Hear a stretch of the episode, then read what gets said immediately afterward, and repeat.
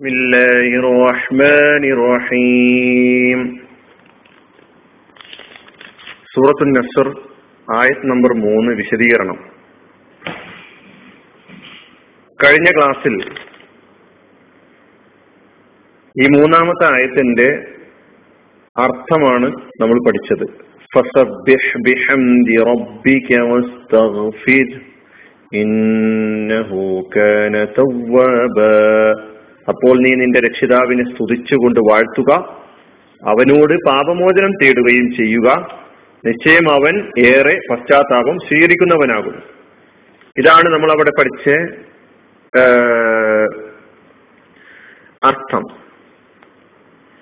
ഈ ആയത്തിൽ അള്ളാഹു സുബാനുവ താല നമ്മെ പഠിപ്പിക്കുന്നത് പരിശുദ്ധ ദീനുൽ ഇസ്ലാമിന്റെ കാഴ്ചപ്പാടിൽ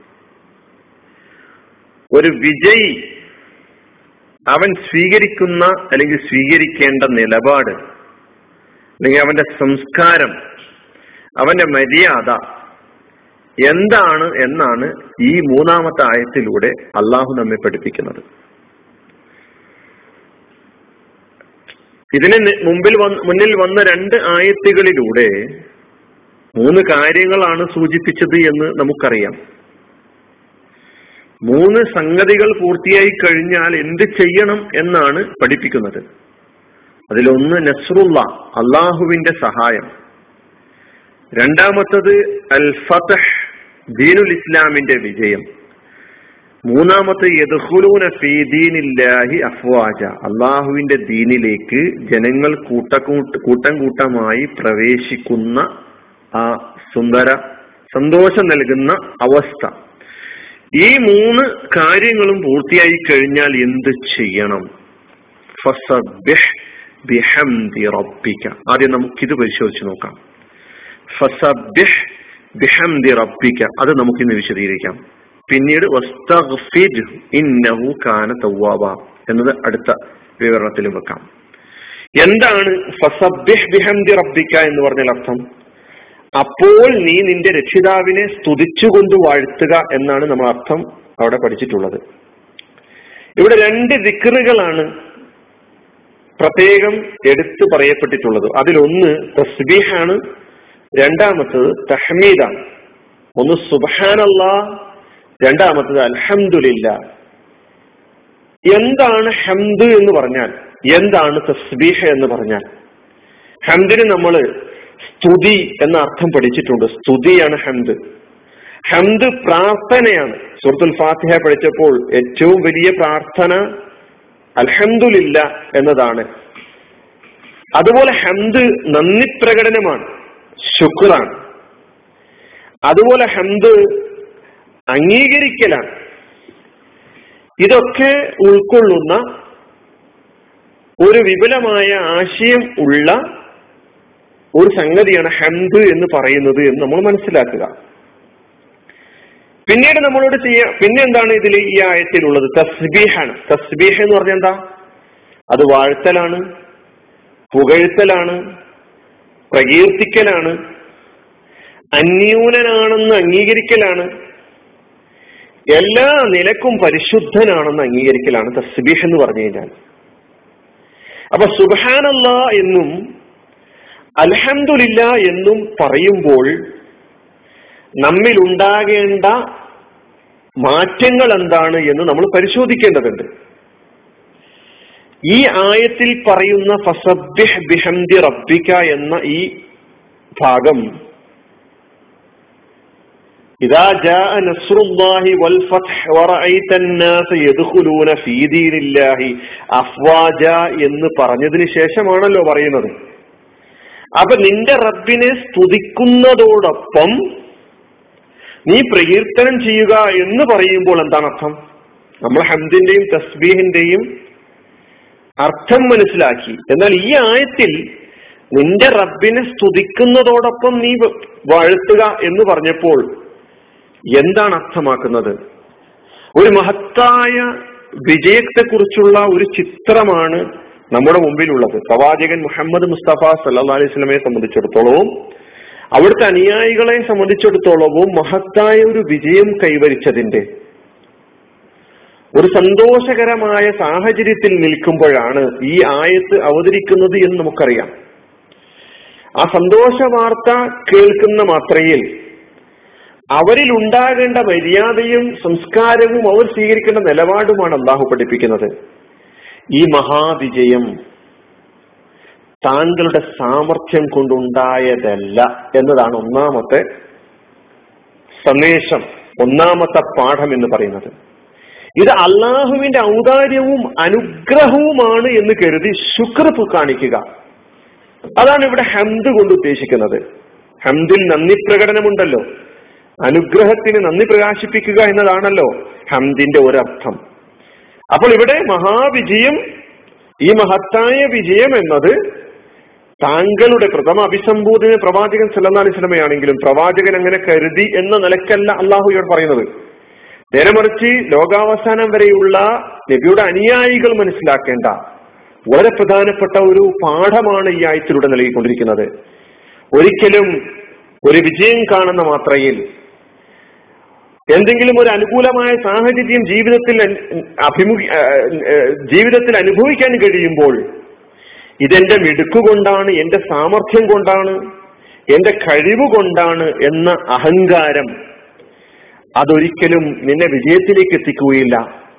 അതൊരിക്കലും നിന്നെ ഒരു നന്ദിയുള്ള ദാസനാക്കി തീർക്കുകയില്ല. അത് നിന്നെ നന്ദി കെട്ടവനാക്കി തീർക്കും നിന്നെ അക്രമിയാക്കി തീർക്കും നിന്നെ അതിരി കവിയുന്നവനാക്കി തീർക്കും. നിന്നെ അഹങ്കാരിയാക്കി തീർക്കും. അതിനാൽ വിശ്വാസി ലഭിക്കുന്ന എന്തൊരു അനുകൂലമായ സാഹചര്യങ്ങളെയും ഇതെന്റെ റബ്ബിന്റെ ഔദാര്യവും അനുഗ്രഹവുമായി കരുതി അവന് ശുക്ർ കാണിക്കാൻ തയ്യാറാകണം എന്നാണ് വിഹന്തി റബ്ബിക്ക നിന്റെ റബ്ബിനെ സ്തുതിച്ചുകൊണ്ട് എന്ന് പറയുമ്പോൾ ഇവിടെ അർത്ഥമാക്കുന്നത്. ഇവിടെ ഈ വിജയത്തിന്റെ എല്ലാ പ്രശംസക്കും എല്ലാ സ്തുതിക്കും അള്ളാഹുവിന് മാത്രമാണ് അവകാശമുള്ളത്.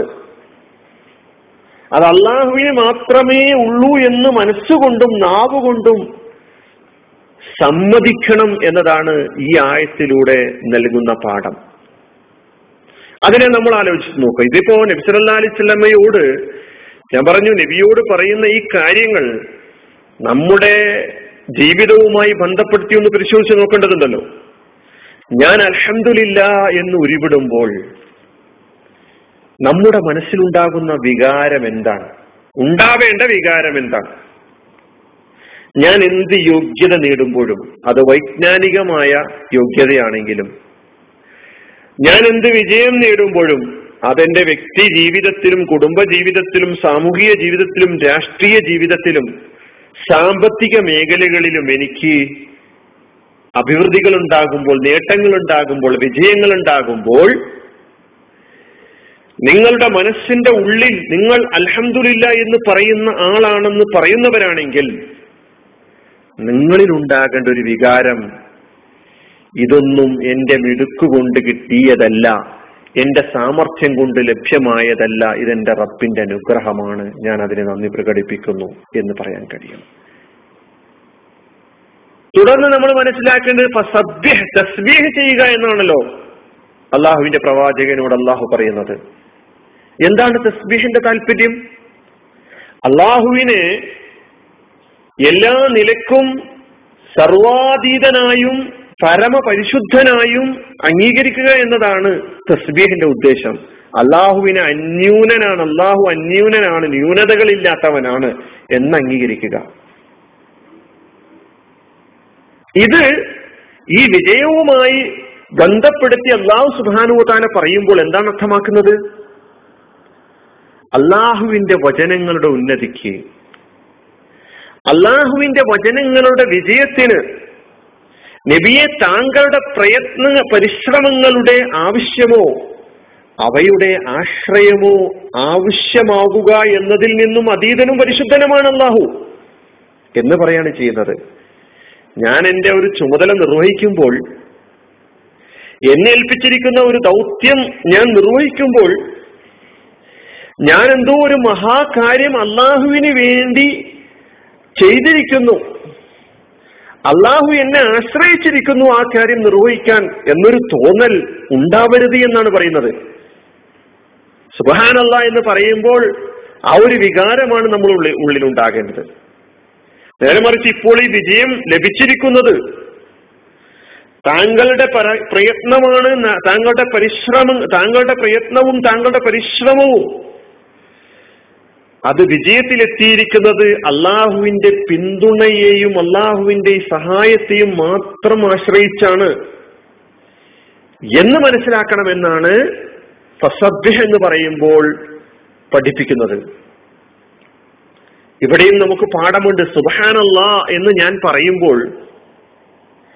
സുബഹാനല്ല എന്ന് ഞാൻ പറയുമ്പോൾ എന്റെ ജീവിതത്തിൽ ഞാൻ നിർവഹിച്ചുകൊണ്ടിരിക്കുന്ന ഉത്തരവാദിത്തങ്ങൾ ദൗത്യങ്ങൾ അള്ളാഹു എന്റെ മേലിൽ ചുമത്തിയിരിക്കുന്ന ഉത്തരവാദിത്തങ്ങൾ ഞാൻ നിർവഹിച്ചുകൊണ്ടിരിക്കുമ്പോൾ ഞാൻ എന്തോ ഒരു മഹാകാര്യം അള്ളാഹുവിന് വേണ്ടി ചെയ്തിരിക്കുന്നു എന്നൊരു തോന്നൽ നമ്മിൽ ഉണ്ടെങ്കിൽ അത് നമ്മെ നശിപ്പിക്കും.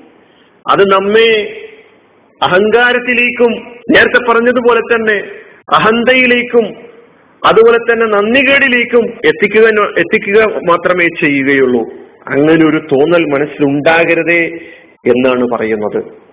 അള്ളാഹു അവന്റെ വചനം ഉയർത്തുക എന്ന് പറയുന്ന ഈ പണി എന്റെ കരങ്ങൾ കൊണ്ട് നടത്തിച്ചു എന്നത് അതെനിക്ക് ലഭിച്ചിരിക്കുന്ന വലിയൊരു ഔദാര്യവും അത് എനിക്കുള്ള ഒരു അംഗീകാരവുമായി അള്ളാഹുവിന്റെ ഭാഗത്തു നിന്നുള്ള ഒരു അംഗീകാരവുമായി മനസ്സിലാക്കുകയാണ് വേണ്ടത്.